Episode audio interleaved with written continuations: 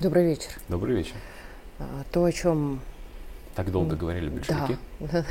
Извините, вырвалось. На самом деле нет. Много об этом говорили именно мы на своей площадке, что необходимо все-таки что-то делать с высшим образованием, потому как количество чудесных юристов, социологов и прекрасных других гуманитарных профессий зашкаливает, и социологов особенно, до такого предела, что они либо в официантах, либо еще в каких-то... курьерских вариантах задействованы. И что-то нужно со всем этим делать и как-то быть. И вот все-таки в Госдуму вроде как внесли законопроект по обязательному распределению и даже обязуют, надеюсь, когда-нибудь ребят отрабатывать. Скандал дичайший. Масса студентов, особенно вот тех самых профессий, кричат: да как, да еще мы будем работать. Другие кричат: да что это такое, мы специально бюджетное образование так долго пытались получить, чтобы свободными быть. И, в общем, все это, конечно, грустно, но по мне так идея самая здравая, и ни в коем случае в данном моменте нельзя слушать всех тех, а особенно это свободные наши оппозиционеры, которые на этом начали активно хайповать, и это видно, слушать и, не дай бог, не принимать этот закон. Но это мое мнение, мне поэтому очень хотелось бы все-таки услышать твое. Можно я для начала анекдот расскажу? Он уже довольно старый, вот, но смешной. Анекдот такой. Умудренного опытом жизненным профессора спрашивают: что бы вы сказали сегодняшним выпускникам философского факультета? Ну, что бы я им сказал, говорит профессор, двойной капучино, пожалуйста. Вот. Анекдот хорошо. Западный, потому да. И речь идет о том, что, значит, на Западе выпускникам философских факультетов, например, философских, целым докторам философии, в общем, негде работать, кроме как кофе гостям подавать в ресторанах. Это одна часть этой проблемы.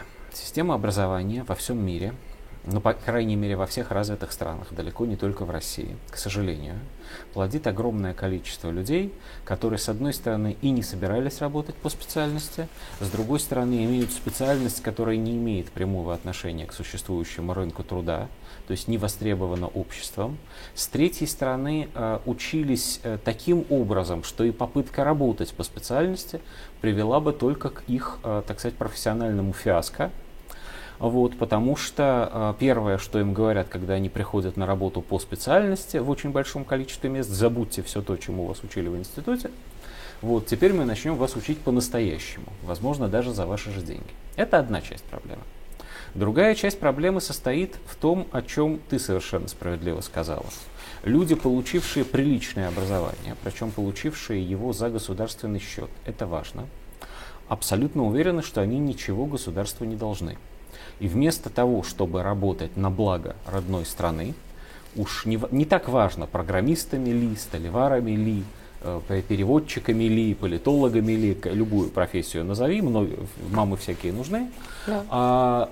Вместо этого они идут зарабатывать деньги тем, чем им кажется лучше всего, и какое-то количество из них видят развитие своей карьеры практически исключительно в том, чтобы уехать на Запад, где кажется сытнее. Ну, правда, боевые действия во многом этот поток прервали, но не до конца.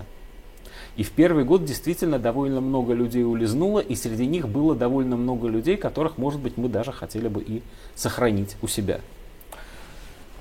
Государственная дума чешет в затылке и говорит: ну у нас же есть опыт, советский опыт распределения выпускников, может быть, надо к нему вернуться, может быть, обязательная отработка хотя бы в течение 3 лет, хотя бы только для тех, кто учился на бюджете, то есть вот за государевые деньги. Что я по этому поводу думаю?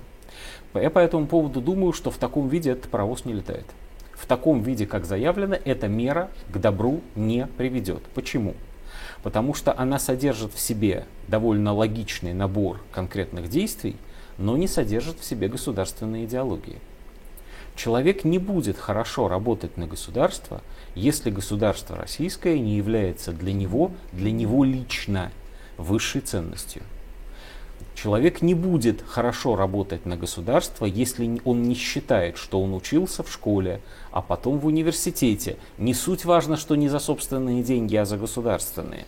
Важно, что он на самом деле учился именно для того, чтобы жила страна родная и нету других забот. Если этого не содержится в его голове изначально, если это не повторяют ему ежедневно, каждый день, что он учится, ну, согласись, пошли же он подвижки. Пойдет... Слушай, я в этом отношении пессимист. Я считаю, что того, что сейчас в этом именно отношении делается, недостаточно. Абсолютно. И трижды поддержу. Недостаточно в том смысле, что кроме вузов, где действительно за государственные деньги у нас люди учатся чему-то полезному, у нас огромное количество до сих пор высших учебных заведений, которые, как бы это сказать, приспособлены к потребностям рынка. Причем логика их создания была такова, что вот рынку нужны такие специалисты, мы создадим под потребность рынка вуз, где этих специалистов делают. А на практике получилось вот что. Существует рыночная потребность определенного количества семей, более или менее с доходами, значит, купить своим детушкам легально какие-нибудь дипломы о высшем образовании, все равно какие. Вот под эту потребность мы создадим вузы, кафедры, значит, и будем дипломы государственного образца более или менее, ладно, не менее, законно выдавать, просто законно. Только эти дипломы не будут иметь отношения ни к какой реальной квалификации этих людей. А еще одна проблема существует, про которую практически никто не говорит. Узкий-то специалист, он чем плох? Тем, что он на самом деле образованным человеком не является. Огромное количество, если не большинство, выпускников наших, скажем так, неведущих вузов на самом деле не образованы. Хуже того, они недостаточно социализированы с помощью своего образования. Они не знают истории родной страны. Они не понимают, чего хочет государство российское и куда оно идет. Они не знают родной литературы. Они понятия не имеют о том, как устроено общество. Они абсолютные профаны в социологии. Они подвержены всякого рода обманам. То есть они легко формируют клиентуру всякого рода, значит, мошенников, обманщиков, этих самых инфо-цыган, вот этого все. Что это такое? Это у них у всех дипломы о высшем образовании. Дипломы о высшем образовании у них есть, а образования фундаментального у них нету. Поэтому, говоря о том, что необходимо российскому образованию, необходима, во-первых, государственная идеология, которая должна быть прошита буквально на подкорке у каждого русского человека, у гражданина. А во-вторых, образование должно быть сначала фундаментальным, а потом профессиональным. Это мое глубочайшее личное убеждение. Образование, базовое высшее образование, настоящее университетское, это философия, история, древние и современные языки, высшая математика, социология. Это образование. Это то, что делает человека достойным, ну, с высшей математикой я точно поспорю, и прекрасным членом общества. Математика, гимнастика ума. Ну, не надо о высшем. Каждый надо говорить. Именно вот я, как человек, который в свое время сломал несколько этих вот зубов об этот гранит, я тебе скажу, что это совершенно необходимо для того, чтобы было системное мышление. Да, бывают люди, которые могут без этого обойтись. Но мы же говорим о просто человеке, вот о человеке, который пришел учиться. Будь он трижды дипломат, филолог. Вопросов. И только вот на это, хорошо, это в частности, не будем спорить. Нет, это очень важный момент. Ты, если об этом говоришь, то надо тогда четко делить высшее образование на профильное и высшее. То есть у нас есть точно. ПТУ, которое полностью выжжено, должно, а его быть, пытаются точно возродить. Вот здесь образование, да. А вот здесь профессиональные, да. Школы. Да. Профессиональные, да. Школы готовят, соответственно, и не все должны... специалистов конкретных, да. Профессий, да. Вышеупомянутых столеваров или токарей, специалистов, да и не только, там, повара, электриков, и, да, поваров. Слушай, вот в Подмосковье существует, например, университет или академия, не помню, еще веселее было бы, которая, да. Готовит специалистов гостиничного бизнеса.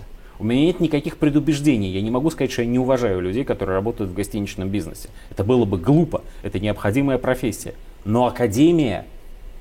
Ну, товарищи дорогие, вот как говорили старые воры, делай разницу. Вот. Делай разницу. Понимай, где высшее фундаментальное образование, где люди, которые своим умом должны создавать славу страны, и где люди, которые просто честно должны работать в совершенно прикладных профессиях. Это с одной стороны. А с другой стороны, выпускать в жизнь врачей, учителей той же математики или, там, я не знаю, физики или биологии, которые не разбираются в истории Отечества настолько, что они не могут воспитывать своих учеников.